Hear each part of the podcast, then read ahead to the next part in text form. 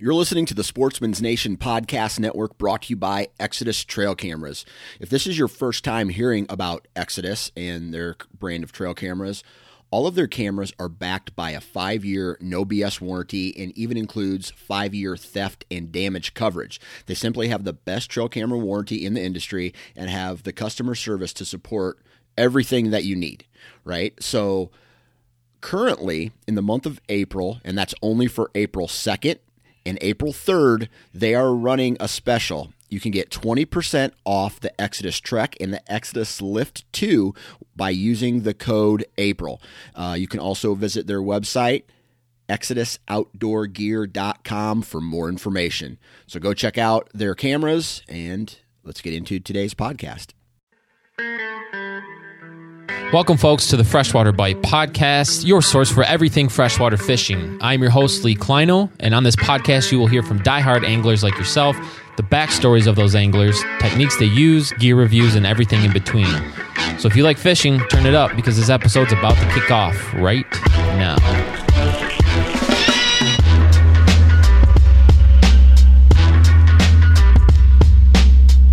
What's up, everybody? Welcome back to another episode of the Freshwater Bite. This is a special episode. This is episode number 20 that you're listening to, and it has been one year, believe it or not, since I launched the podcast. It was a year ago today that I was coming out with my first podcast featuring Lance Valentine jigging the Detroit River. Uh, which is actually kind of fitting for this time of year too. If you haven't listened to that episode, now is the time to listen to it. It's that time of year again where you can uh, learn what uh, Lance teaches and uh, kind of give you an insight of what jigs and what line and what areas of the Detroit River to start jigging in because we're coming up on that time of year. But again, thank you guys. This year has been amazing. Thank you for all the support along the way, and I look forward to many more years to come. But on today's episode, to help me celebrate the one year anniversary, is Dan Stewart. Dan is the owner and operator of Chrome Seekers uh, sport fishing guide service out of uh, northern Michigan here. And Dan and myself and his uh, right hand man, Nate, recently went on a Spring River steelhead trip. And Dan was nice enough to take me out in his boat, teach me the ropes. This is my first time going after uh, these, uh, these steelhead running up the rivers this time of year, and I had a blast. I learned a lot, and I try to provide what I learned and all that value with uh, techniques, line setup, um, bait, all that kind of stuff. I put into this podcast with Dan. I sat down with him at his house and we just talked. You get to know Dan very well. He talks about his guide service, how he got started into fishing, um, you know what makes him tick, what he what he enjoys about fishing, and he just provides a lot of value. Uh, you know, at the end of this podcast, he also offers up um, something that's very nice and very gracious of him to offer uh, a discount on his guide service. So you're going to want to listen up at the end of this episode, hit this guy up, go fishing with him, let him take you out guiding. You're going to learn a ton of information. But uh, here we go. Let's get into this week's episode. All right, I want to welcome Dan Stewart on the podcast from Chrome Seekers Guide Business. Dan, what's going on, man? Not a whole lot. Looking at snow coming down here on April 1st, it's like, what's going on with this weather? It's not April Fools. They're not fools in us. We're actually looking at snow right now coming down. yeah, I don't know, quite steady, but I guess it's that time of year living in northern Michigan. Yep. That's what you get. you never know. But how many times does someone bring you pizza and then do a podcast with you? Um, this is the first time, Is this your po- first podcast? first ever? podcast. Oh, dude. Yep. You might not get this every time I know. with the pizza and I everything know. like that. But uh, we're gonna give you guys a great podcast today. Um, Dan and I, we, I just reached out to you on Instagram, didn't Yep. I? And you know, Dan was someone who I seen was killing it in the the fishing world, posting big fish all the time, and you know, I just kind of been following him on Instagram for a while, and I reached out to him, and I found out it was actually luck that you lived a half hour away Yeah. from me here in northern Michigan. Yeah. So I was like, I gotta get that guy on the podcast. I figured you were like someone downstate or someone across the Yeah. country or something. And I Yeah, because you were like, I don't know if you want to do a podcast. I live all the way up north. I'm like, oh, perfect. So do I. right? so it worked out good. Yeah. But anyways, tell us everybody a little bit about yourself and um, you know just kind of how you got to where you are today in guiding. Yeah, I mean, it's been a very fun adventure. Um, I uh, started off with like probably six, seven years ago, I uh, was working. I got out of college, got that fifty thousand degree piece of paper, and it's like let's put it to work. And I was applying for jobs, and nobody was hiring. So I uh, I started a, a guide service, and I did that for like a year or two, and um, then I got asked by a buddy, uh, Chad Diltz, to work on uh, the Seajoy. He was leaving to go pursue his other job with Sportfish Michigan, and he wanted to put another good person with the Seajoy. So I took that job and worked it for a summer, had an absolute blast, and then um, then like I got back and I was like, all right, let's get back into this guiding thing for the fall and spring, and it wasn't going as planned. Like I was like, oh, I have Facebook. I should be able to get trips, and that's just not how it works out. So I started looking for a full time job again. And then this guy, uh, Chris Davis of Lakeside Fishing Charters, uh, every year I seen the guy at the Ultimate Fishing Show. He's like, get your get your captain's license, and I'll give you some trips. So after two three years of him saying that, I was like, all right, I guess I guess I should get I sh- should get my captain's license.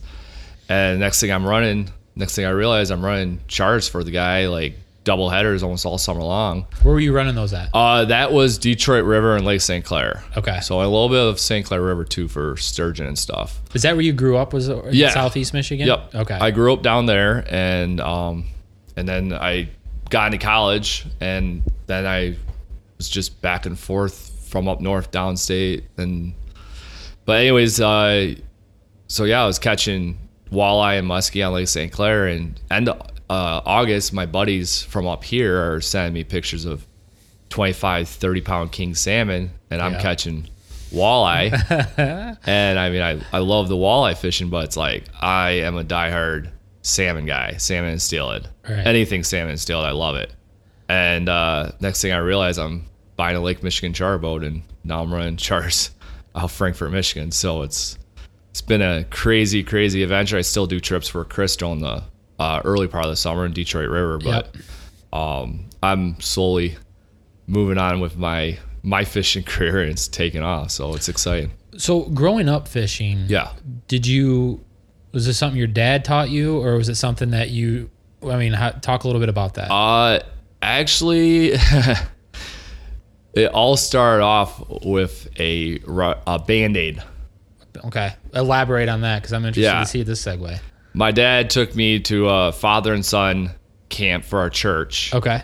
and he uh like they had this whole thing of this whole schedule well i went fishing sometime early in the week and i was just a, i was pro- i don't know i was probably six maybe seven and i didn't know you needed a hook so i fished for like a couple like a day and I was just I tied a band-aid on a hook or nine on a hook on a string and I was just trying to catch these bluegill and I, I, I did have one. I remember this day. I had one bite and I had it all the way up on the dock and then it fell off. It let go, ended up in, back in the water. And I kind of feel bad because my dad was thinking, "Hey, I get to hang out with my kid all week, and, And here you all are week, fishing. Here I'm fishing with a band aid, and my dad's probably thinking, "What's wrong with this kid?"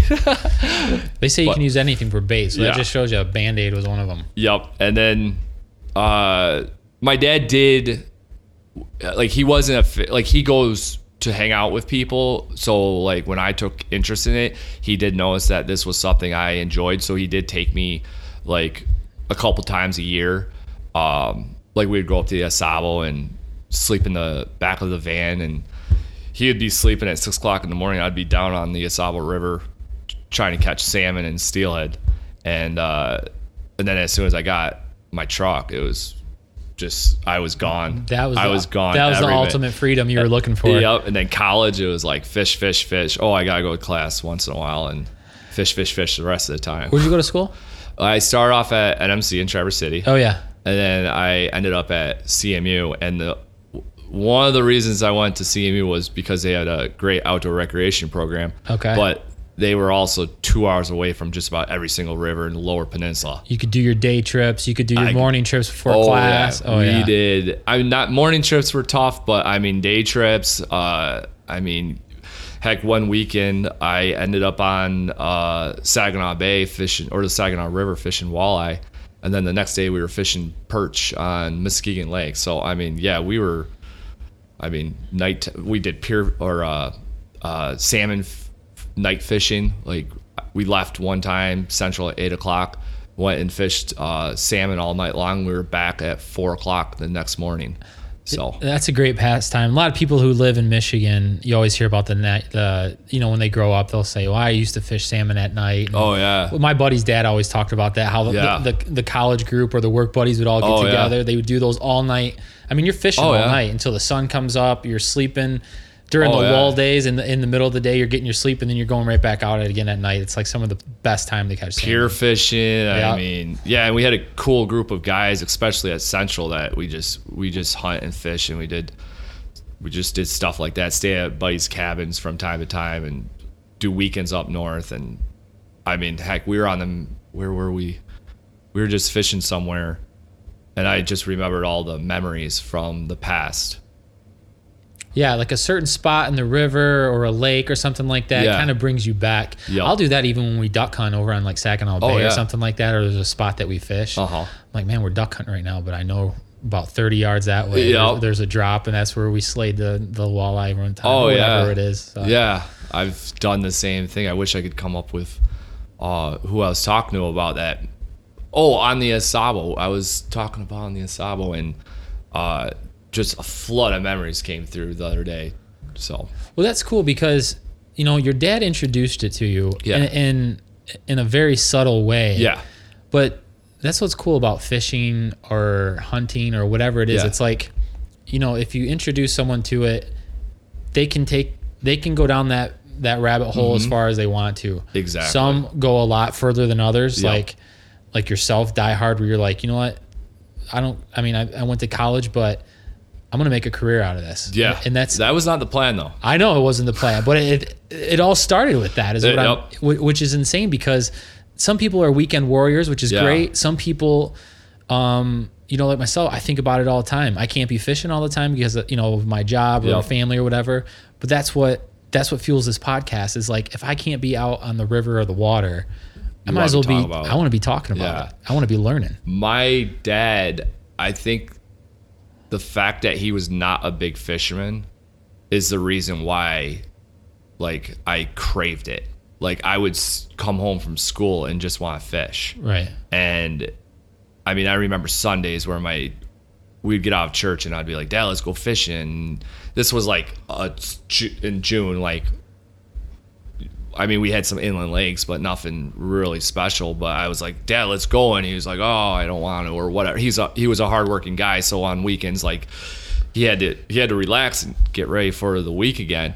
So then, when he finally said, "Okay, let's go fishing," I would fish like every minute possible on those weekend getaways with Dad. And then when I got in a, when I got my truck, it was just like it was game on. And I mean, I spent I spent days and days on the Clinton River fishing steel. And I mean, a lot of people went away spring break, Ca- uh, Cancun, all those places. I went steelhead fishing. That's awesome, man. Yeah, it was a lot of fun. That's awesome.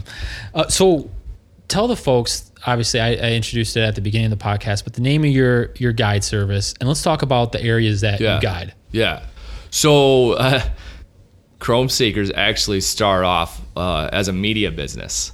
Um, shout out to Calvin Doctor because he was the person that I started off with. Uh, but we weren't necessarily on the same page um, as far as the business thing, and it kind of just died off because media is, as you know, media is not like it's it's a major time consumption, and neither one of us were were like in it Right. and uh, so I applied for jobs, and uh, it wasn't like nobody was hiring, uh, or if somebody was hiring, there was like two thousand applicants or something like that. So then uh, it died. Chrome Seekers died for a year, and then I was just like, that's when I started getting. I was like, man, maybe I should just guide. I mean, I love fishing.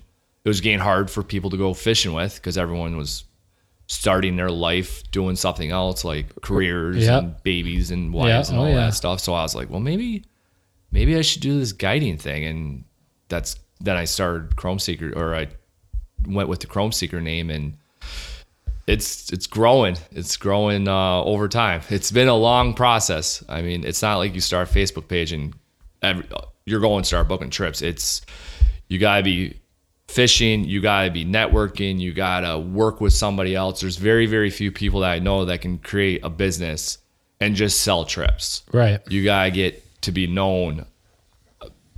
You gotta get to be known throughout the state. I mean, I, I think I'm getting there, but No, you're you're growing big time. And, the, and Yeah. the, the other thing too is you're seeing more and more of it, and it seems like you're an early adopter of it. Yeah. You're fishing both sides of the state. Yep. I mean, we're surrounded by the Great Lakes, obviously, in Oh, yeah. Michigan.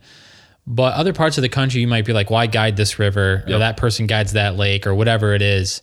In Michigan, you have a lot of options. So you almost so have- much options. You have to diversify, I feel like, and you've done a great job of doing Mm-hmm. it to stay busy. So you're coming. Talk about you know. So, so you said you mentioned you you guide on the Detroit River. Yep. Which obviously we're in today is April first, but Yep. you're going to be busy here by the Oh mid the my end of the month and going into May, and then so and then where do you go from there after the Detroit River? Uh, well, right now I'm on the Big Manistee, Right. Fish for steelhead, Yeah. and then yeah, Detroit River starts for me the end of April because I missed the steelhead run last year, and I was like, that's not going to happen this year. so I got steelhead trips, and I got Detroit River trips starting uh, end of April, and then Memorial Day weekend we switched to Lake St. Clair, and I'm still going to be working for Lakeside Fishing Charters, and then. Uh, I'll be running my own business too because we just talked about that Yep. new boat in my Yep. garage. Oh, yeah. Um, I'll be running that, and then uh, end of July, it's time for some big king salmon. That's right. and I am stoked about that. So tell, but you run. So everyone, he just I walked in and he had just purchased. Uh, what is it? An 18 foot boat? 17 foot G3. Yeah. It's pretty sweet. Yeah, it's gonna be Yamaha awesome. on the back. Oh, you got the Yami on the back. It's gonna be perfect. Detroit River, Oh yeah, some of those Lake St. Clair runs, things like that. yeah. Trolling for a walleye out out there, and it's it's going to be an absolute riot. And then you have the 27 foot for the for the king salmon, Yep. right? I have a 27 foot pro line for the big lakes, so we can get in there and get out dry.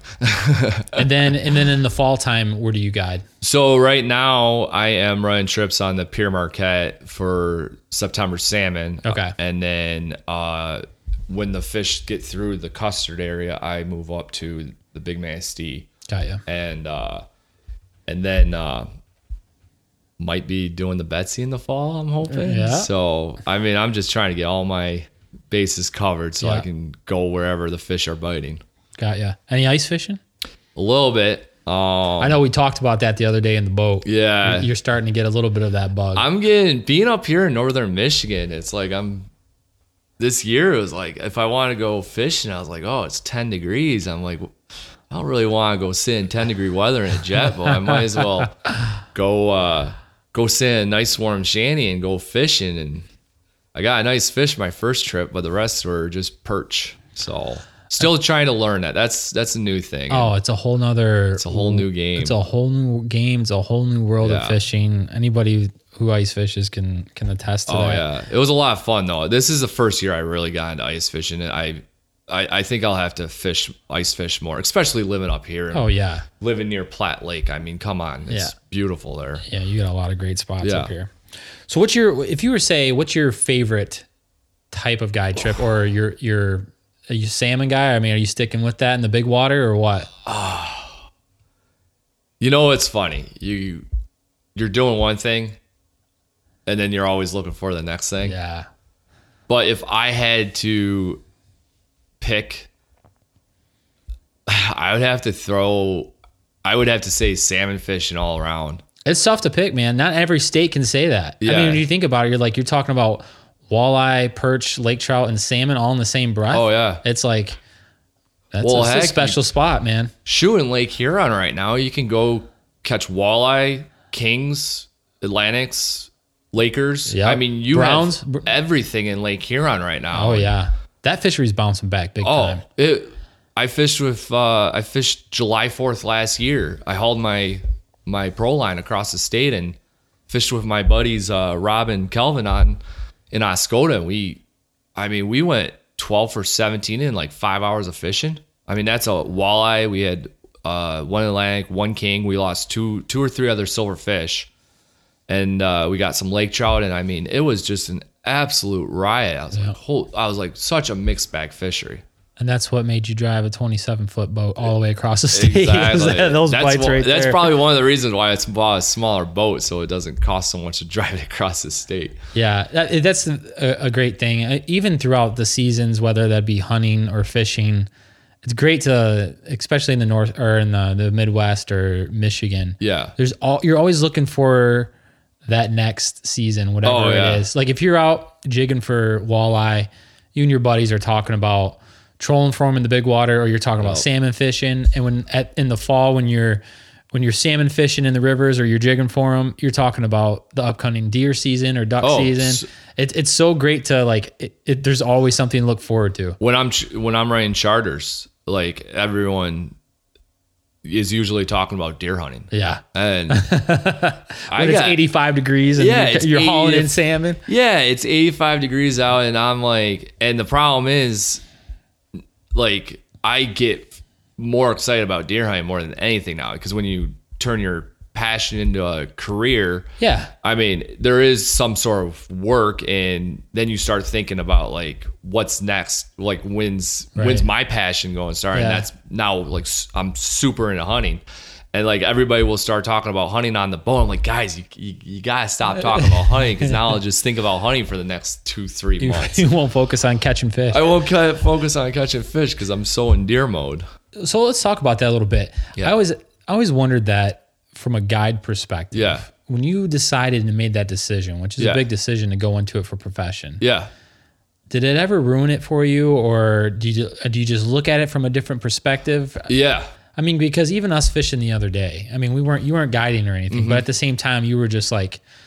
We talked about it. That morning flew by so fast because we were Oh, having such did. a blast. Oh yeah. And you know, like you said, you're like, I'm not. I don't feel like I'm guiding right now. I'm just talking, having a blast, and this Yeah. is why you do it. But Yeah.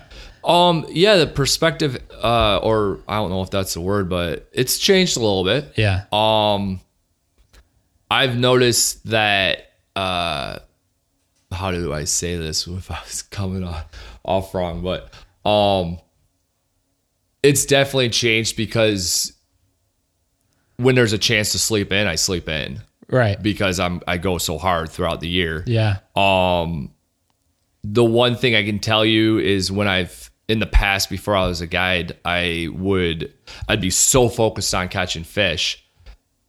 Like I didn't ruin the trip for my buddies or anything, but I was like, like it was definitely like if we didn't catch something, I was like mad. right. But now when I go fishing with my friends, I mean, I'm just like, I don't care if we catch anything because there's less pressure on me and I just try and live it up with my buddies. Now when I have people paying big money to go fishing with me, like I take it completely different because I want to get I want to get people in the fish so bad um that it does just it takes a little bit out of me, but man, when it comes to waking up to go salmon fishing, like I wake up at whatever time and it's like I have my first cup of coffee or I have a sip of coffee and it's like, woohoo, we're going salmon fishing. Yeah, So I get super stoked for that. it's not a bad office to step into. either. No, it's not a bad office at all. And you blowing outside the pier heads or head up to Detroit River or something and you see that beautiful sunrise in the morning, you're like, that's why I do this. And then you watch a four year old kid catch a, a king salmon that's 20 something pounds. That's almost half his eight, half his size. And the kid's just flipping out over it. I mean, that's when it's like, okay, I'm doing something I love. Yeah, you were talking about that the other day on the boat. You're like, you know, when when some the passion that you have for fishing, you're like, you just want to pour it onto somebody else, and you just like you want them to like it as much as you do. Oh, yeah. you want them to to be so ecstatic over whatever is on the other end of that line. Yeah. But you said the the the smiles and Mm-hmm. when when they say at the end of the day, like it's something that they're going to remember forever. Oh, yeah. That's what it's all about. That's what it's all about. yeah, even if it's only uh, whatever four fish you catch that day Yeah. Yeah. it's those four fish that get someone hooked into fishing forever Oh, or yeah. whatever it is they keep coming back for. sometimes it's not sometimes it's not even about the catching like if somebody goes out fishing like we were i think we were talking about the other day where it's all about the memories being made sometimes it's not about the fish right. me and like for example, me and my buddy Luke and another guy went fishing, and uh, I can't tell you what we caught that day. I know we caught fish, but it wasn't something like crazy. Right. And then we go back to his cabin, and he had chili being cooked up, and we we had been fishing all day. We're hungry. We're just scarfing down this chili, and we're all on our second and third bowl. and the next thing I realized, my buddy's like, "I'm not feeling good." Oh, And I'm like, what? I'm like, what's wrong? He's like, I'm not feeling good. He rushes to the bathroom. And then the other guy, he was like, get out of there. I gotta go. And the next thing I realized, we're all taking turns in the, the bathroom and we all got food poisoning. And like I, like I said, I don't know how many fish we caught, but it was like little things like that. No, you don't have to have food poisoning to remember the trip, but I mean, just little things like that. fishing brought you guys together down that road. Oh yeah, and then catching uh maybe you fished your butt off all day long and nothing was biting. And then like you're like, oh, five more minutes, five more minutes." And then one bites. Like those are the things. Like I, the days that I catch like an average number of fish, we you don't remember. It's the days where you try your hardest and you're with good friends and you're with good people that you remember the most. Yeah, it's that process too. It's the the people you're with, the Yeah. Mm-hmm. things that you're doing differently. You're trying new spots. You're trying new lures. You're having the laughs along the way. Oh, like yeah. you said, that's the stuff that you remember. Even if you only catch one, Yeah. or you don't catch anything. Yeah. But it's that process that you gotta you gotta love it the whole time you're fishing, whether you're catching fish or whether you're not. And I think people are getting away from that too.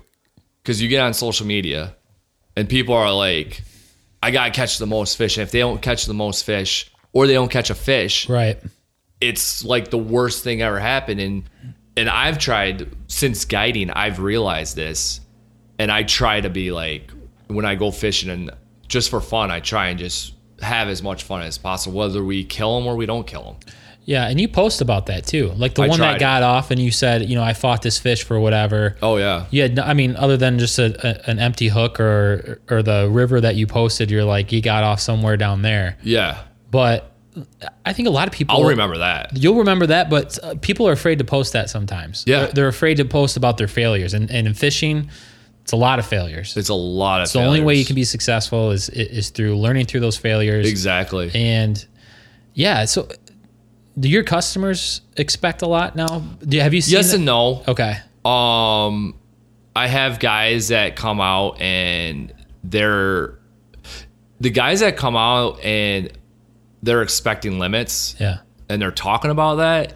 That's very very stressful Right. because limits aren't always a guarantee. I mean, th- people. Some people think, "Oh, I'm hiring a charbo. I'm gonna go out and smoke them," and that's just not. I mean, sometimes, yeah, that's our goal is to get you guys to get the guys the most fish.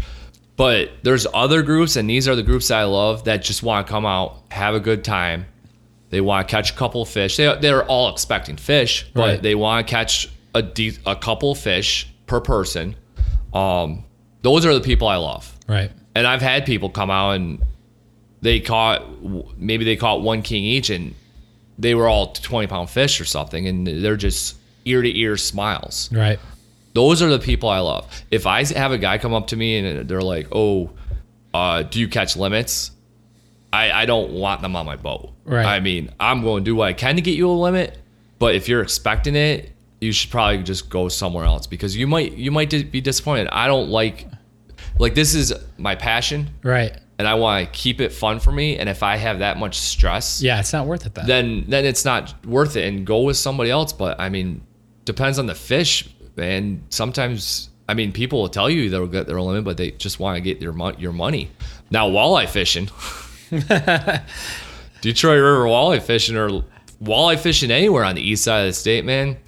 That's as close to a guarantee as limit you can get right now if as good as it's fishing. Holy smokes! I mean, I don't guarantee, I don't guarantee anything, but but you can give them a you can get them a handful of fish at oh, least. Oh my gosh, I was like, man, we were limited out like so much on the Oh, Detroit River, and I'm like, this is as close to a guarantee I'll ever give you. I mean, I mean, it's world class over there. Oh, I mean, it's- it's- it's you have, amazing. You, I mean, you've got the Lake Erie system and the, the, the river, Lake St. Clair. Oh, yeah. Saginaw Bay. I mean, it's just a monster. People, I mean, a lot of people don't realize. I think they do realize, or maybe if they haven't fished anywhere else, the the the size of that fishery over there and how and, and how well it's producing, it's only getting better. Yeah, I mean, I don't know how it's going to get better after last season, but they the DNR has said it's going to be better. it's getting better. Year. The fish class are getting better. Um, you know, I think guys are, uh, you know, fishing practices have changed over the years for sure. Um, letting bigger fish go, all that kind of stuff, knowing what size to keep to eat. I mean, it's all personal preference, but I think there they, a certain adoption of what what to keep has grown over the last few years, Yeah. and it's made that fishery even better. But Great, now you're getting me excited about jigging for walleye. Good. It's only a couple weeks. You should be. Before we get into that, though, Oh. I want to talk about our day on the river. That was fun. That was a blast, That blew by so stinking quick. dude. We're gonna. I, that I mean, and that's other than uh, people getting to know you and you know the guide life a little bit. I want to. I want to spend as much time as we can and and really pour a lot of value into uh, going for steelhead. Actually, can we just make fun of Nate the whole time? Yeah, I, oh yeah, Nate. Yeah, for sure. We're gonna get into Nate too. so, so kidding, Nate. yeah, exactly. So we're gonna tell everybody. We're gonna get into what we did that day. Um, there's a there's a post on on Dan and I, and it's gonna be the photo too of this epic fish that we caught or he caught. But um, we'll just walk through the day Yeah. Mm-hmm. of, of what we did. Um, and I want to try to break down the body of water and all that kind of stuff and Yeah. just tell all the listeners how they can get into this type of fishing because Yeah. steelhead run a lot of different areas throughout the country, especially here in Michigan. Um, sometimes even in uh, small rivers and creeks that a lot of people don't even know about. Oh yeah. And, and there could be steelhead in their back Yup. door and they just they don't know. But if it has a way to get to a Great Lake, there is probably steelhead in it at some point in Right. the year. I've fished creeks as big as this kitchen, and there's this kitchen isn't very big. right, I mean, uh, yeah. I so and it's this time of year where it starts to get hot. oh yeah, So tell everybody what the steelhead are doing this time of year, and it's it's hit or miss, right? So it, it does. I mean, it goes kind of by a month, but really you're Right. paying attention more to weather and water temperature, right? weather, water temperature, runs of fish. Like we've been beating on the uh, older fish, the fish that came in the fall and throughout the winter. Uh, I mean, fishing was extremely tough two months, or not two months, two weeks ago, and uh, all the fish that were the only fish that were getting caught were super dark fish, and uh, this last week, uh, it finally, as soon as the water started coming down, it uh it got a lot better, and we seen on our trip that I hooked I think two or three chromers. Yep. So I bounced that one fish off the side of the boat. That Yeah. was chrome. that and glass rod. Holy smokes. Yeah, dude, that thing was hooking them right and left. Maybe a, maybe a little too good. yeah. Well, that hook set, I have to chill out on my hook set, or I'm going through throw a bolt, uh, uh, split shot through my Dan head. Dan would go for a hook set. His bobber would go down on the river, and he would go for his hook set. And you better be your head better be on a swivel in the boat because Nate and I were looking down his bobber and his split shot coming right back at our heads, maybe five or six times. Yeah. And we're like, Dan, you got to quote with the hook sets. on Yeah. So the quick story about that is I used to run uh, a St. Croix Avid. Okay, And don't get me wrong, it was a great rod for the time I've used it. But when I set the hook, I always set the hook as hard as I possibly could, whether the the fit, the bobber's going down at my rod tip or it's going down 150 yards downriver. And I just uh, signed on to Lamiglas's guide staff guide program, and I got uh, the red line center pin rod sent to me, and that was like the first trip I got to run it. And when I set that hook, you it was insane. Like I had to chill out on setting the hook. Like I could I can't set the hook that hard or I might take a someone's going get Dude. their eye poked out by his uh, split shot. even 20 yards down the river, your hook sets were coming up and out of the water. Oh, yeah. it was awesome. And then that little skipper I hooked at my rod tip, I launched that thing off the side of the boat. Yeah. like, oh man, I can't I got ooh, poor fish. You gotta chill. Uh, but yeah, so I show up to to to jump on the boat. I have I've never gone for steelhead like this before, Yep. and it was that's why I wanted to come on. I wanted to learn and, and, Yeah. get to know you and everything like that, and that's why this podcast exists today. But I show up and uh, Dan has your deckhand Nate there, right? Yep. waiting in the river. It was just fun fishing with us. fun yeah. fishing with us. and uh, Nate's a great dude, and it, it's kind of cool to see these two go back and forth and, and interact with one another. And it was great because I didn't think that anybody, if anybody knows me and my friends, I'm super sarcastic. Uh-huh. And then I met Nate, and like, and like I was like I had to watch my humor on you guys because like you know a lot of guys don't like people who are sarcastic and dry humor Oh. and stuff like that. Yeah.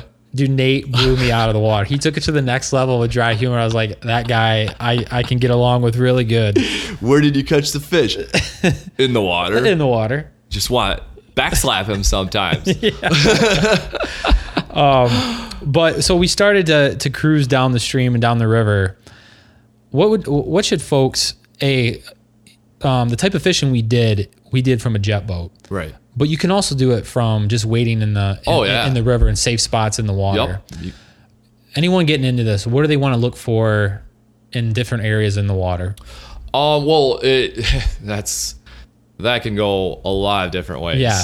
Um, the short answer is just to spend time on the river, and you'll you'll figure it out. Right. Um, I kind of look at it as uh, if you're looking watching the water temps, the water temps will tell you where to fish and how high the water is. Right. Um, when it's low and uh, low and cold, like I'm thinking, uh, they're not going to be moving much, so they're going to be in slower water.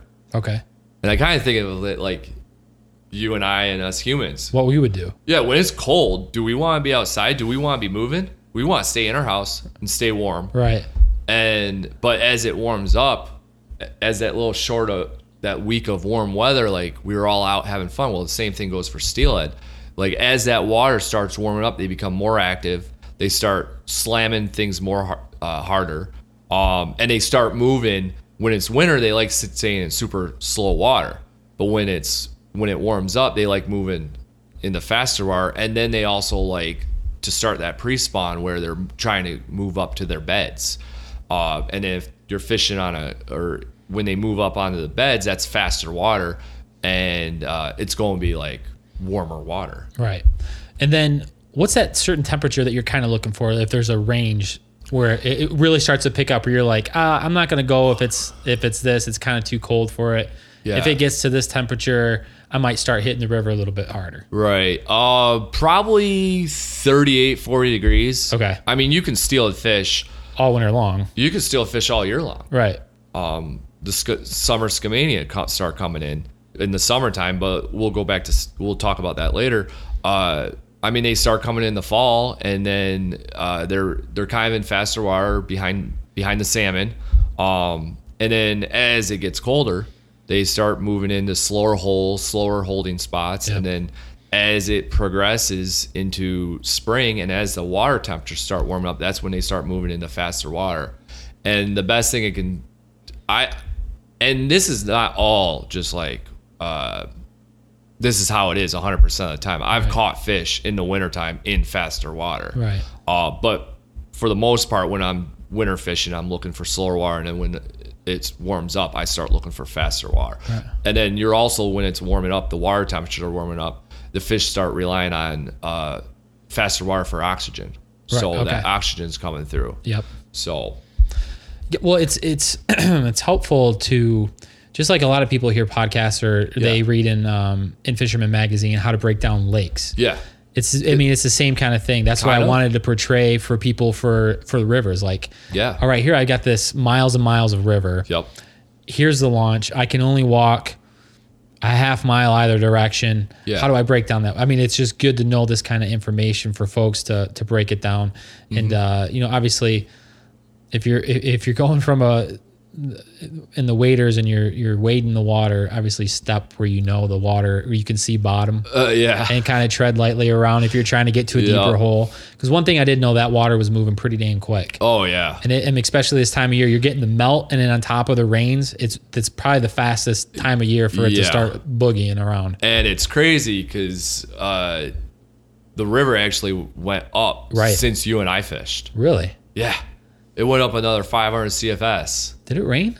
No, it was just melt off. And I mean, that's dam controlled. So the dam has That's true. something to do with it. Yeah. And uh, yeah, it went up. And then the local river, that also went up too. That's right. So like everything's going up again. I'm, I'm sure because most of our snow's gone. I, well, except for this as new it's stuff falling, that yeah, as it fell falls, it's today. falling right now. Um, I think a lot of that the past couple days was all melt off from the Mm-hmm. ground. So anyone listening to this podcast, and this isn't, I'm just taking a step back real quick. Uh, steelhead are kind of a different fish from rainbow trout, oh yeah, even though some people use them interchangeably back and forth. yep, Kind of just talk about the differences between that for anyone who does not fish yeah. chrome. Well, it definitely depends on who you're talking to. Yeah, yeah, exactly. If you're talking to like someone out on the Pacific coast, they're like, "Oh, your steelhead aren't. They're just rainbow trout." But Right. us fish, us Michigan fishermen, we call our Great Lakes rainbow trout. They're steelhead. right. Um, the difference is our steelhead from Lake Michigan or Lake Huron, uh, they run up the river, whereas a rainbow trout they just They they, just in the hang out. They Yeah. live in the river. Right. Yeah, they're not they're not going out to Lake Michigan. Um, and then obviously above the dam, you catch a rainbow trout. You know it's a rainbow trout because Right. they ain't going down the river. That's right. All right, so good. So we got into that. Now let's talk about, you know, our setups yeah. of how we're going after these fish. Yep. Um, anyone wanting to look to get to, to get into going after steelhead, i- i- if they're going to go out to their lo- local bait shop, um, you can get into this type of fishing if you have waders or if you have a jet boat or just a flat bottom boat for relatively inexpensive to start. You don't need a bunch of rods. You don't need no. you don't need 10 tackle boxes worth of gear. Heck, if you really want to do it, I mean, you just gotta have a rod. Right. I mean, a lot of people steel fishing has gotten well, not just steel fishing. Everything's gotten so complicated over the years. Correct.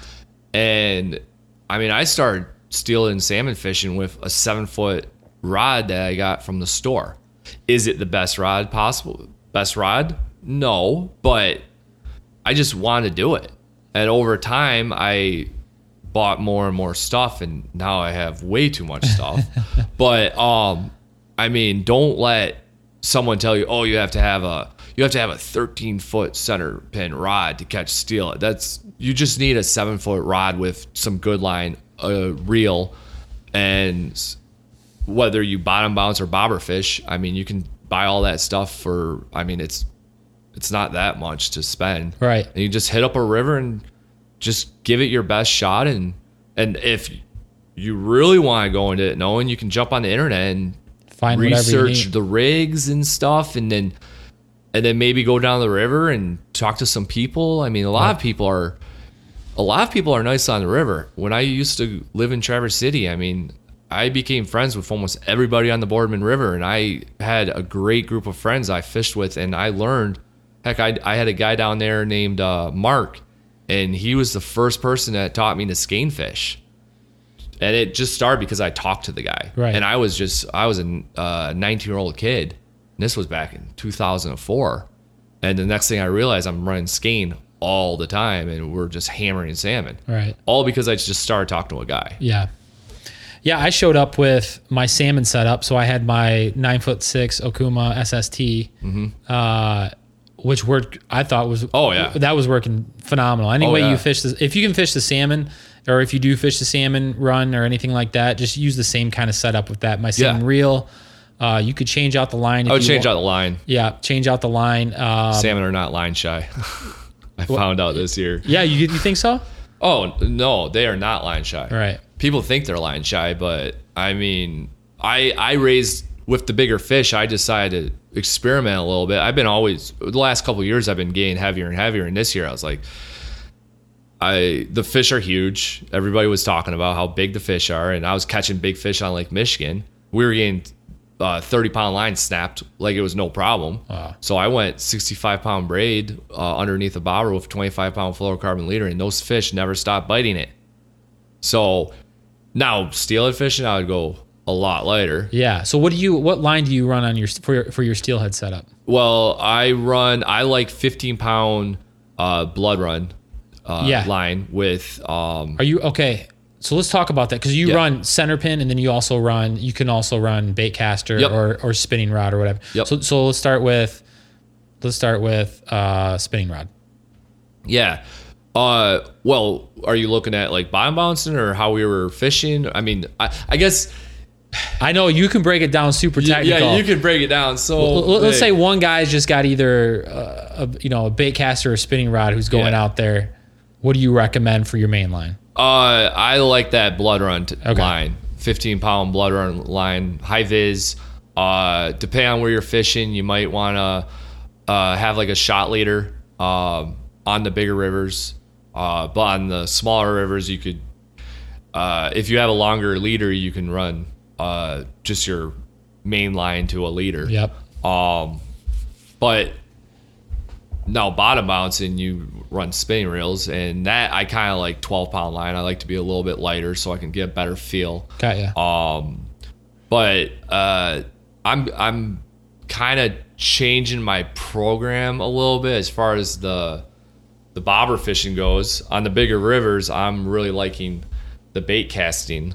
I fished with a buddy. Like everybody's like center pin, center pin, center pin nowadays. Well, I was fishing with a buddy like three years ago, and he was running a center pin. I was running a bait casting rod, and I noticed that I was getting two two uh, two drifts in before he got, or he would get he would get one drift for every two I was doing. And now with that knowledge, I know I've been running my bait caster more. I ran my center pin with you just because I I got that new Lamiglas. It was- put- fun.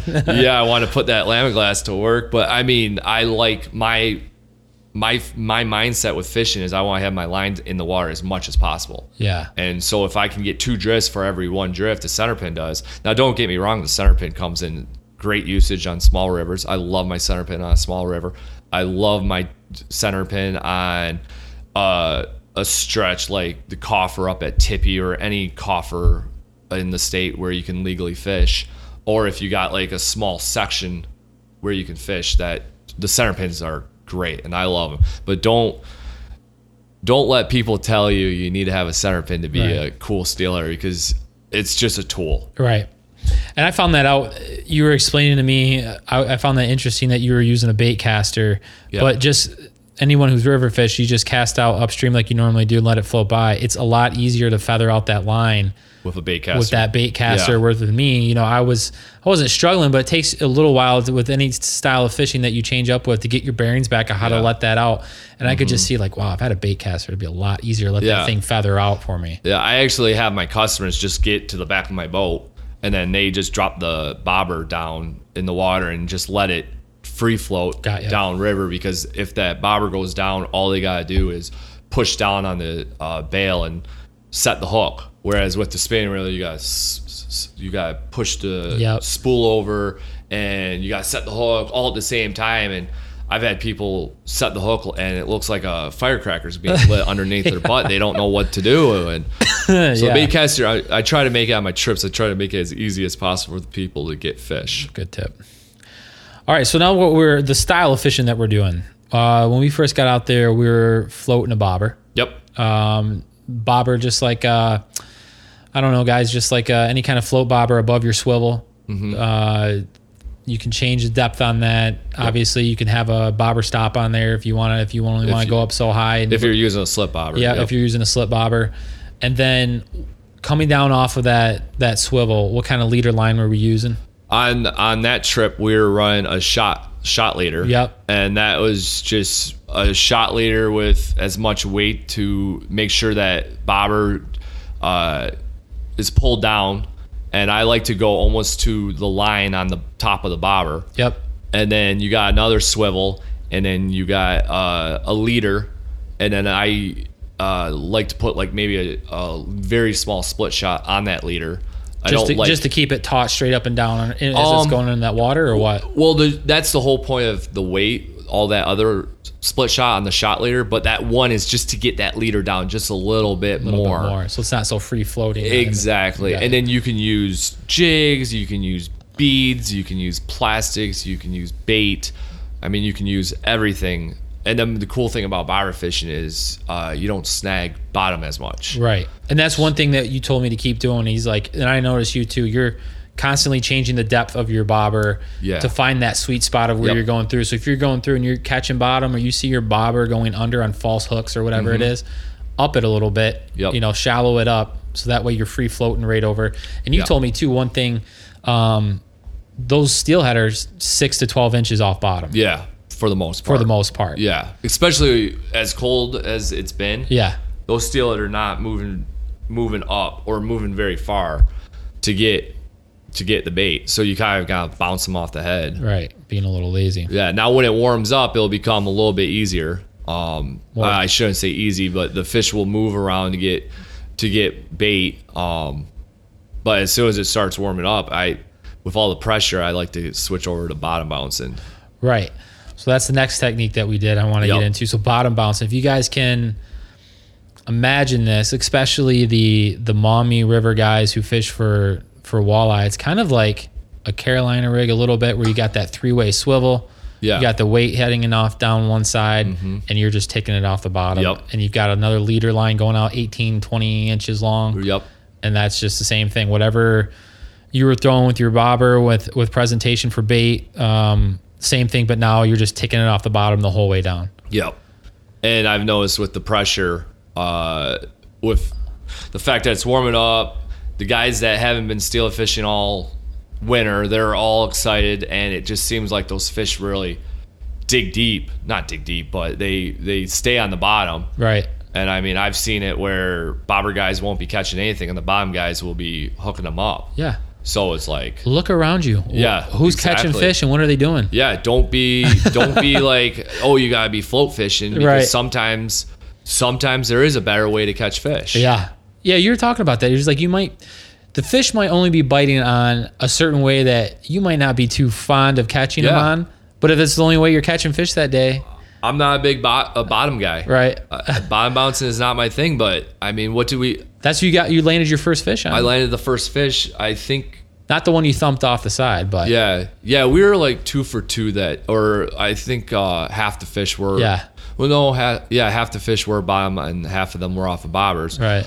But if we didn't switch to bottom bouncing, we might have never hooked those other two. Right. And sometimes I think the fish are uh, uh, the river's moving so fast sometimes that I think sometimes you have to be bouncing bottom. When I was fishing two weeks ago, the guys that were bottom fishing, the fishing wasn't good, but the guys that were bottom bouncing were catching a couple. The guys that were bobber fishing weren't doing that well. Right. So you pay attention to what's going on around you, you can adjust. Mm-hmm. And it took me a lot of years to figure that out because I, I was always like bobber fishing, bobber fishing, bobber fishing Yeah. and being a guide, you gotta adjust sometimes, and sometimes you gotta bottom bounce. So Yeah. Don't let your pride or your stubbornness get the best of you on that river because you'll be humbled really fast. And you exactly. you might find you're the only one not catching any fish out there if you Yep. keep doing that. Yep. Um, so I noticed like when we were we were fishing, we would kind of go to areas where you know there'd be a huge fallen tree or branch, and Yeah. you know if you guys think about it, it's almost like a petitioned off part of the river where, like you said, that water slows down a little bit Yeah. ahead of it. You can kind of get into those holes, those deeper holes, and see what's in there, Yeah. and fish it for a while. Yep. Right, that's one thing I kind of. I, I mean, Depends on the situation. it, it Um, seemed like some spots we were like, you're like, I know this has got a whole fish. Yeah. It looks so good, and Yeah. maybe it wasn't, but and that's experience. Yeah. Uh, the fact I've been doing this since '96 or '97, but I mean, if I'm feeling like during the winter, I'm moving a lot. Like, Okay. I might hit like 10 holes in the winter, like just hustling. But during the springtime, I mean, sometimes, like you said, there it's like, oh, there's gotta be fish here. So I might, I might hit it a little harder. you'll give it a little bit longer. Yeah, if I have that much confidence in it and everybody there's fish being caught, then I might stay there. But if not, then you gotta move on. Move on. Yeah, Okay, so then let's talk about what we did then. So we, so you hooked into that big uh, female, which Yeah. was which we couldn't keep because we it was Yeah. foul hook, but I think she went for it, but Yeah. it was near her face.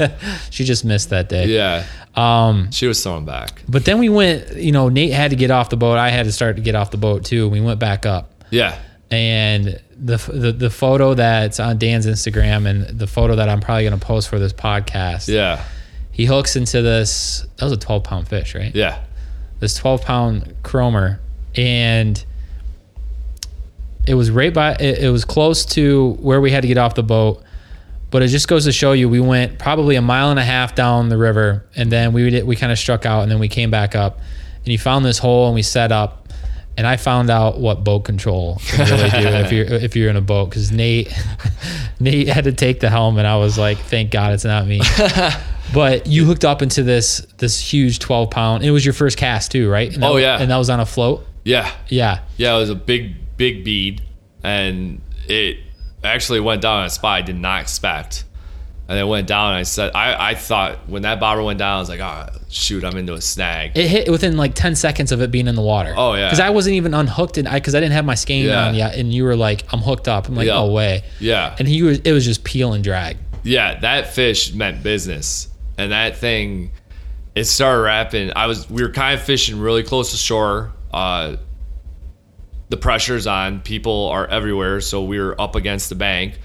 And I like giving the shore guys their their space because we can get around. So we were up against the bank, and that fish, right by a fallen branch or something. yeah, we were, in the worst spot. yeah, because like your motor was almost touching it. I mean, we were clo- we were Yeah. that close. Like we were tucked in.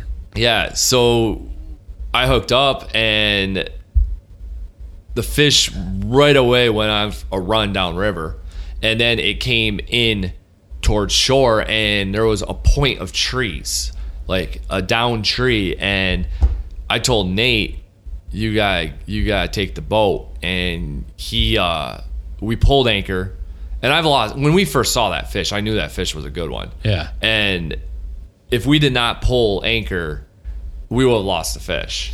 Yeah, because it, there was this point where I mean Nate has experience driving the boat, but uh, like Dan was saying, there was four or five other boats around us. You Yeah. got shore fishermen on the opposite bank on the other side, and this fish is just hauling them. Now, Trying to wrap up in all that garbage. exactly, and it was it was really cool for me to see this because against your against Nate's better judgment, Nate wanted to anchor up Yeah. and just and just drive in the middle of the river Yeah. and, and just kind of sit there. Yeah. And you were like, this fish wants to run. Yeah. And I thought that was super important with these. I Oh, mean, yeah. if anybody is hooked into a, a big steelhead, it's kind of like salmon. They're going to go and they're going to take Yeah. you. Yep. And probably if it's a big fish like that, the worst thing you can do is try to horse it back to the boat. Oh yeah.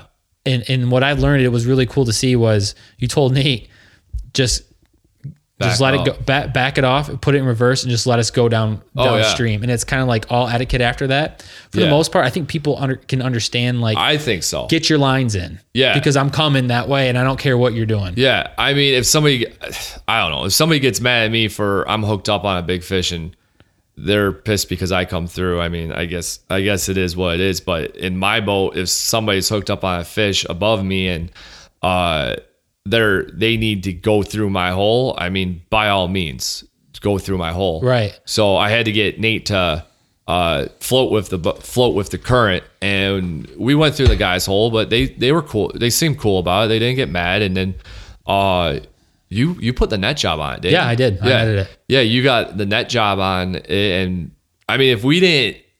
I mean, we might have landed that fish if we didn't pull up, but I don't like taking that chance. But if we didn't pull away from that shore, we would have never landed that fish. and these fish aren't stupid they know that if they get out into the current and they know Yep. where there's not current on the other side of a fallen down branch or something like that Yep.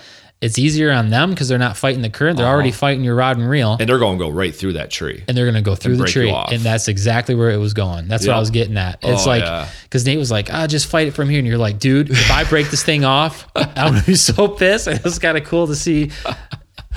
Knowing fishing with Nate all day and his sarcasm, it was really cool to see him like get humble and serious about driving the boat. Oh, yeah. And it was like, it was pure entertainment for me. Oh yeah, Nate knows how to get it done. Yeah, it. he got it done though, man. It was I- awesome. I, I had to push him a little bit, but for the most part, he knows how to get it done. We got the fish in the boat. Yeah. So. It- If you would have hooked into cool. that by yourself, I mean, you would have no option other than to sit there and fight it, right? No, I would have pulled anchor. I've done it before. Really? oh yeah, I would have pulled anchor and tried to get away. Would I've landed the fish? I don't know. Maybe not. Uh, probably not. But uh, I mean, I've done it before. I mean, I know that boat. I've been using that boat for four years, so I uh, I just you just do what you gotta do to get the fish in the boat. Now the problem with long rods though is when you're by yourself, There's a lot that can go wrong. there's a lot that can go wrong. Like and trying to get the net under a big fish. I've lost I've lost one of the biggest fish of my life on the boat. And if I had somebody to help me, I probably would have landed. I've lost a couple of big fish. I lost a giant salmon three years ago. Oh my gosh! But I I had now on the the Pere Marquette, you can't really pull if you're by yourself. You can't really pull anchor right. without hitting stuff. So I was kind of stuck, and I couldn't get that fish on. I couldn't get that fish underneath the net, and I had a, probably a twelve foot rod at Mm-hmm. the time. So And it's the same thing. You saw helps. guys on the shore too, letting them run. They would chase. The, they would follow the fish downstream Yeah, as far as they can go. If, I mean, if there wasn't too many guys in their ways or something like that, oh, they still would chase the fish. just trip and fall over everybody or something like no, that. No, people get out of the way, but sometimes I think some of the people are they'll they'll walk way down river to land a fish, and it's like they could just fight it where they're at instead of pissing everybody off. Well, I, I think that's the thing is like a lot of people are scared to piss people off or whatever it is. But Yeah.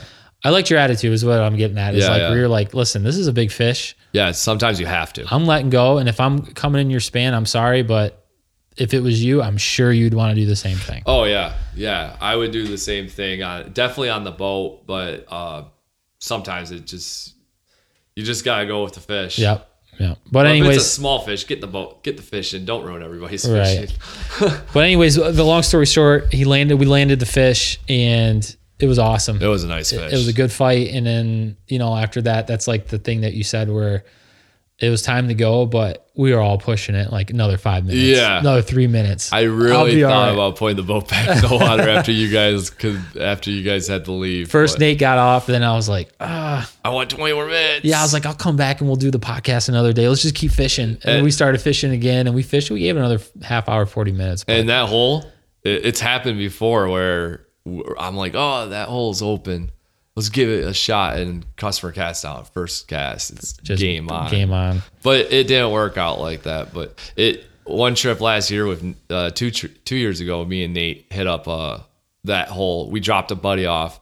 He had to get going, and we it was we hooked a couple. It wasn't anything special. And then we went across the river into the the one hole, and me and Nate just lit him up for like two hours. And then we we were texting my buddy, my buddy uh, Greg, about all the pictures, and he's like, "Crap! I knew I should have stayed." Was he at work or no? He just had to go. he was he uh he owns a charter business up in the UP. Oh, okay. Uh, island island charters, and uh, he had to get going up there with his family or Oh, something, yeah. and he had to drive back across the state, so he had to leave early. And I think he regretted that because we lit them up. Those are the ones that sting the worst. Is when you leave and then the bite turns on. Yeah, right.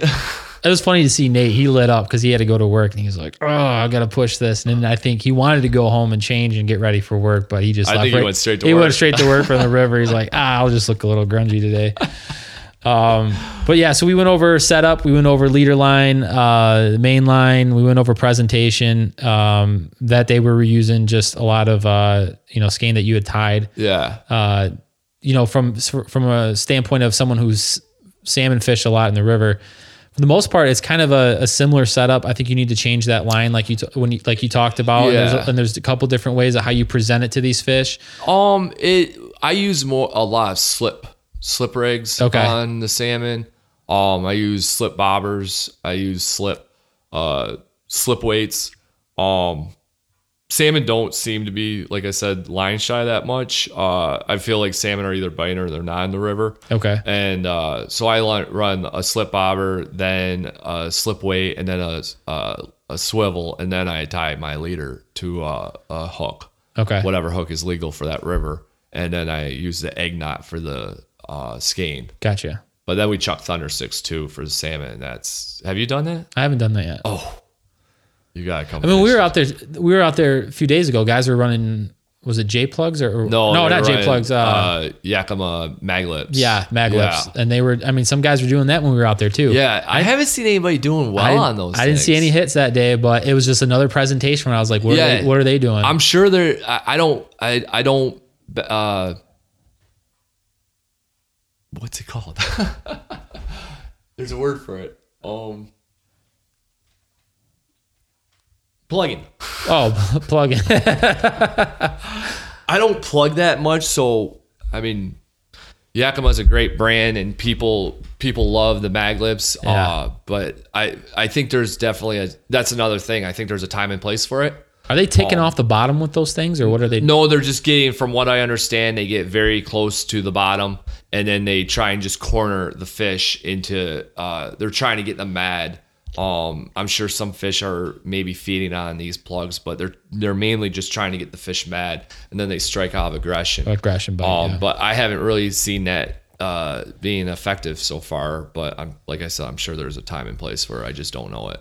Yeah, I'm. We didn't see anybody hook up that day, but um, from my standpoint, it, it seemed very doable just to go out there with that bobber rig, Yeah, um, running that leader line, um, and then uh, or the other way was bottom bouncing, yeah, like you said. I mean, if there's two ways you're going to go, uh, you can do the skein thing, you can do the jig thing, and then any other recommendation what people should maybe have in there.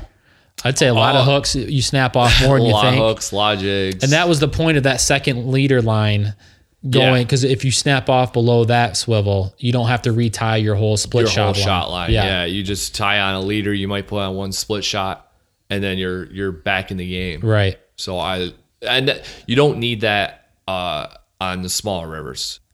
On the smaller rivers, I like a bobber. You got some shot, and then you might have a longer leader than you would on the main on the bigger rivers, and then you put on a little bit more shot, and then you tie that that hook on or jig or bead or whatever you want. Yeah. It is going to be a lot of trial and error. You're going to lose a, lot lot, of of lures. You're going to lose a lot of hooks. And it's just once you find the river, I mean, because you're always adapting to the river conditions. And once you find that that certain setup where you're humming along just perfect, you're not setting up, you're not snagging up enough. Yeah. And, and you're and you're you're floating good. I mean, that's when you. It's going to take you a couple hooks and sinkers to get there, but you'll you'll eventually get to it. And another thing is just do what you have fun with. Yeah. I mean, some guys like fly fishing, some guys like plugging, Yep. some guys like float fishing, some guys like bottom bouncing. Do what you like. Don't care about what everybody's thinking about you. I mean, everything has its place and time. And for me as a fisherman, I like to figure that out. Like I just stated, I'm not much of a plugger. It's never really got me excited. But I mean, in a couple of years, I might try and figure that out. And it might just be another tool in my shed to get these fish hooked. Yeah, we're always talking about adapting on this Yeah. Uh-huh. podcast, adapting to conditions and pivoting and things like that. You got to do it in order to be successful. Exactly. And if you can learn what technique works for everything, you're going to be catching that many more fish. Yep. All right. So as you're pre-scouting and, and and looking for these river conditions, what's the one piece of advice that you would give people when it comes to timing this thing the right way? Yeah, just uh just study study the techniques, go out, give it give it a shot. Um and like I've always said that like people get on the internet and they're like looking for a fishing report. I did this when I was a little kid in high school. I was looking for the easiest way to catch fish. And then I would get a report that the Au Sable was full of salmon. I would rush up there and fish all week and not catch anything. What I did not know is there's techniques. And when you figure out the techniques and you learn them well, that's when you start catching fish. So the best I think I can tell people is to just go fishing. Don't look for a report, just go. Some days you might light them up, some days you might not catch a fish. But I can guarantee you're going to have a good time regardless. Well, that gets back to what you were talking about earlier. Is like, don't j- just get out there. I mean, that's that's the whole Yeah, and go. that's how you get you get better at everything. And if you're going out there just to only catch fish, You're missing out. you're missing out. yeah. And you're not going to have as much fun. Right. I mean, I've I've fished with people that the only thing that matters is if they catch, they kill the fish, and then they they they're miserable the whole time, and it's actually ruins it for the other guys on the boat if you're just cussing and swearing because you're not catching anything. Just go out there and have fun. And plus, it's sweeter when you catch the fish and you find your own bite. Yeah, Like you said, when you just just go, who cares what everyone else is doing? Exactly. If you find your own bite or your own little technique or your own little Oh, time yeah. of year that that that I mean, because I've got my own little time of year that I know, you know, when to go after steelhead and, and Yeah. brown through the ice that I think a lot of people don't know about. But I found that just on a random day of going out. Yeah. and that's that's what it's all about. I had a trip a couple of years ago. Uh, it was back before I was guiding, where everybody was saying, "Oh, the river's there's no fish," and I went down there, and the first hole I pulled into, I I went three for four on steelhead in like five casts. And I'm like, oh my gosh, man, I'm I'm on a hot bite. And then I moved down river. I never hooked a fish the rest of the trip. But if I didn't go, I wouldn't have had that experience. Right.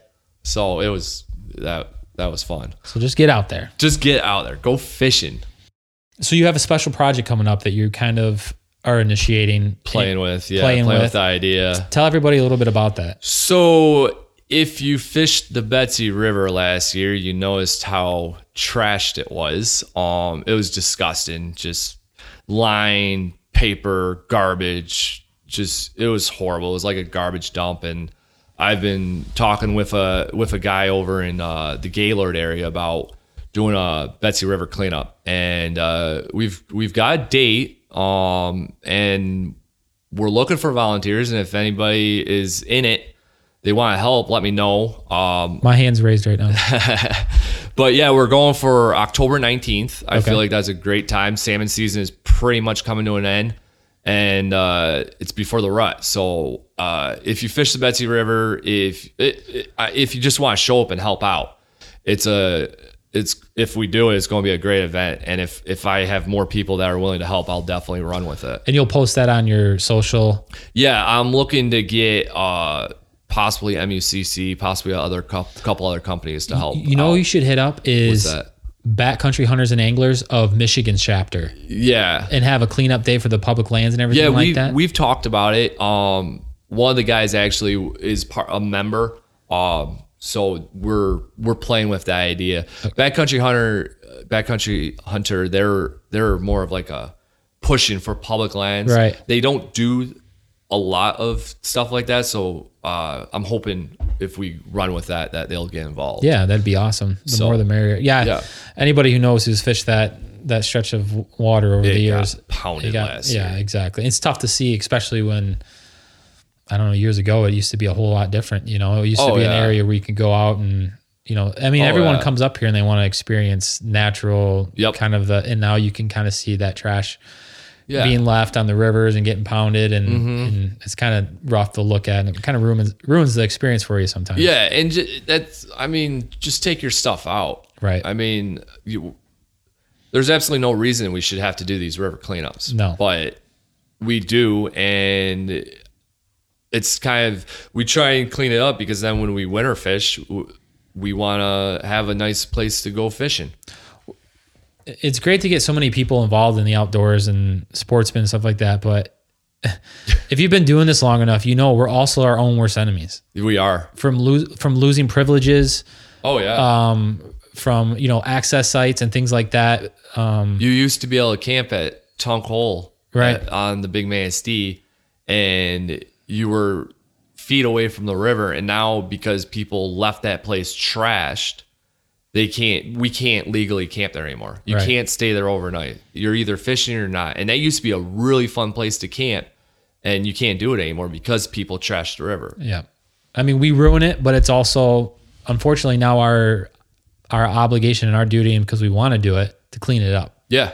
You know, Yeah. even if it's not you specifically, if we don't volunteer and do this, Yep. that's when the DNR says, "Fine, we're not going to let you have access to it then." Because if you guys leave it looking like shit all the time, Mm-hmm. Yep. we're not. That's not where we're going to spend our dollars. Exactly. That's so exactly. that's awesome. I, I I really hope that comes through. And Yeah, we'll well, be following that for sure. Yeah, like I said, if I got people helping me, I mean, I would be all about. It. But it's still, still what eight months away. Yeah. So, but I am starting to talk to people and see what we can get Cool. going for it. So, Cool.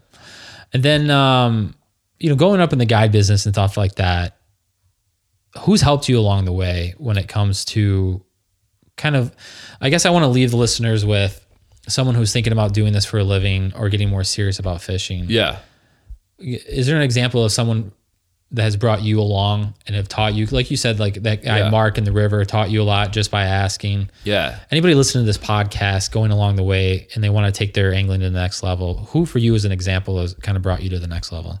Oh man, well, there's there's so many people in the fishing scene that have helped me. I can't, I couldn't even tell you all the names. It's a small world. It, yeah, it, I mean, it's there's when I was a little kid, there was guys off Michigan Sportsman taking me, taking me fishing on their boats. I mean, there's just so many people. It all started with my dad originally, just taking me. But I mean, as far as the guiding stuff, Um, I mean, if it wasn't for Chad Diltz helping me along the way, and uh, then Chris Davis of Lakeside hiring me on to work his boat, I mean, I, I don't know where I would be. I'd be, I'd probably be doing something I didn't truly enjoy. So, uh, yeah, I can't thank them enough for their help. And then now, like another thing is, as I've got, I've been growing in this industry. I've been meeting businesses, and I'm starting to work with new businesses. This year, I I've started working with, uh, and it's not like it's not like a pro staff thing. It's not like I've signed paper, but I mean, I'm on their guide programs. And, Yeah. um, I mean, I started uh, working with Lamiglas a couple weeks ago on their guide program, and I met Doug at uh, uh, the fishing show, the Grand Rapids Fishing Show, who runs Arctic Spinners, and I'm gonna be running some of his spinners, trying to find colors and give him ideas, and um, ITO flies, and uh, a big guy that helps me out big time is M60. Uh, a, bit, a guy that helps me out a lot is Eddie Beckley over on the east side of the state, actually at Okay. M65 Bait Shop. Okay. So he's been helping me with uh, getting deals on rods and reels and just tons of different stuff. So and then just the companies that I network with, like uh, and uh, Lakeside Fishing Charters, Sportfish Michigan. They've been giving me a couple trips from time to time, and then uh, Icebreaker Charters and My Guide Services. They've been we we network. I mean, it's all about networking. If, Yeah.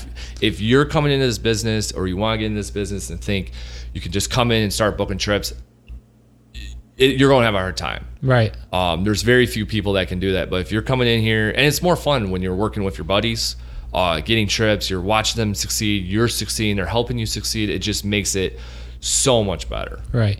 And you gotta you gotta audit yourself and be like, what do I want out of this industry? And that's what Yeah. you know, like you were saying, like you're testing some of the baits and the colors and stuff like that. Yeah. I would imagine you're not just going up to these guys and say, I have a guide business, you should give me free lures. No. It's no. like they want to see what can you do for the company, right. what kind of feedback you can provide for them, and then that's when that relationship starts. Oh yeah. Where you can help each other out, and it kind of evolves from there. Yeah. I, I found it at least. Yeah, Arctic the Arctic Spinner guy was next to me at the Grand Rapids Fishing Show, and him and I, if we didn't have customers we were working with, we were chatting the whole time, sharing stories, sharing adventures. Right. And then the next thing I realized, is sh- the show is over, and uh, we're like best friends, sharing numbers. He's to come up and go fishing with me for uh, the Platte Bay salmon. I mean, we're we're both fired up to be working with each other, and I mean that's just it's not like I took out uh, uh, a guy over on the east side, uh, Dart and Archery guy, and he says he gets hit up like 30 times a day for sponsorships. You're not going to stand out just by sh- asking somebody for a sponsorship. Right. You got to show them what can you do for them, and Right. they they they want to work with people, but they don't. They also don't want to be screwed over with just giving out free gear and not getting anything in return. Yeah, at the end of the day, man, they got to turn a profit. They can't just give away all their stuff. Exactly. So- exactly. I, it's same thing for me. Same thing for you. I mean, we can't be just giving away stuff. So But you can give us something, right? Uh, Yeah. Some of the listeners today. Yeah, What did I- you want to throw out there for us? I got I got a couple things. I got discounts on my fishing trips, ten percent off on any of my uh, inland river trips, salmon, steelhead, um, and then uh, I got uh, more ten percent off on any of the Great Lakes stuff like the Detroit River, uh, Lake St. Clair walleye, uh, Frankfort, Michigan salmon fishing. And uh, and if you need a place to stay, we also got hundred dollars off for any of our vacation rentals for a week's stay. Dude, that's awesome. Yeah. Is there? So- do they offer like a promo code or anything, or is it just just, mention, mention just the- tell me that you heard this podcast and you want to go fishing and we'll get you into some fish That's awesome, dude. I'd uh, and everyone can follow you on social. Where at? uh, all you got to do is go to chromeseekers.com and you'll find all my information and my rates and what heck if you just want to follow me to see what i'm catching On social, yeah. yeah you got me on social chromeseekers da- underscore Chrome Seekers underscore sport fishing Yep. And guys, I'll link to all that in the show notes to Dan's website as well, so you can go check out his uh, his guiding trips, his rates, and all that kind of stuff. And you know, from there, you'll be able to to wander around and and, and hook up with him.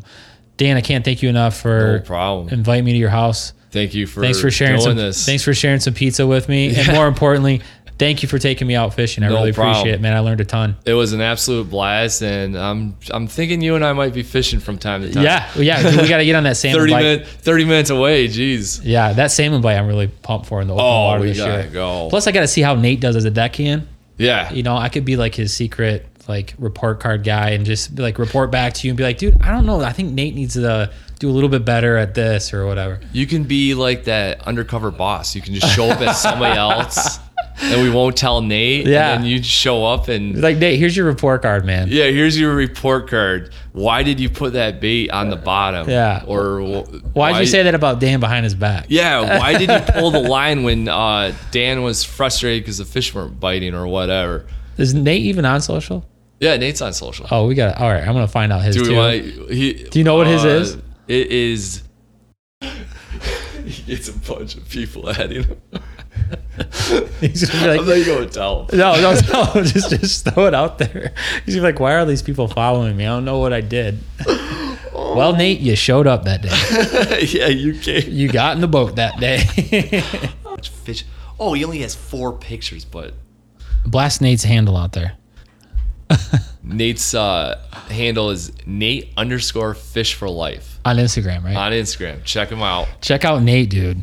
Nate is gonna. He's his entry into the fishing world has been huge, and uh, I think you're gonna. That's gonna be a name that you guys are gonna recognize for years to come. So check out Nate. Shout out to Nate. That's it, guys. That's episode number 20. I want to thank Dan from Chrome Seekers Sport Fishing uh, for coming on the podcast to teach us all about uh, steelhead river fishing in the spring. Uh, I think it's something that you guys should get out there and try out for yourself. I had a blast doing it. You know, I had a blast learning from Dan and Nate. Uh, shout out to Nate. Uh, he's a cool dude as well. And those two together really, um, really brought a lot of value and taught me a lot um, about steelhead fishing. So go check out Dan's website at chromeseekers.com and hit him up. Mention this podcast and you get 10% off your guide, your guiding trip. How badass is that? That's awesome. That's very nice of Dan to offer that. I'm pumped about that. I hope you guys take advantage of that and, and mention this episode. And uh, again, guys, thank you for one year of this podcast. I'm looking forward to many more years to come. Um, you know, thank you, thank you. Follow me on Instagram at Freshwater Bite, and uh, you know, leave a rating. Continue to interact. Send those emails and let me know what you want to hear next. So, cheers and uh, thanks for listening.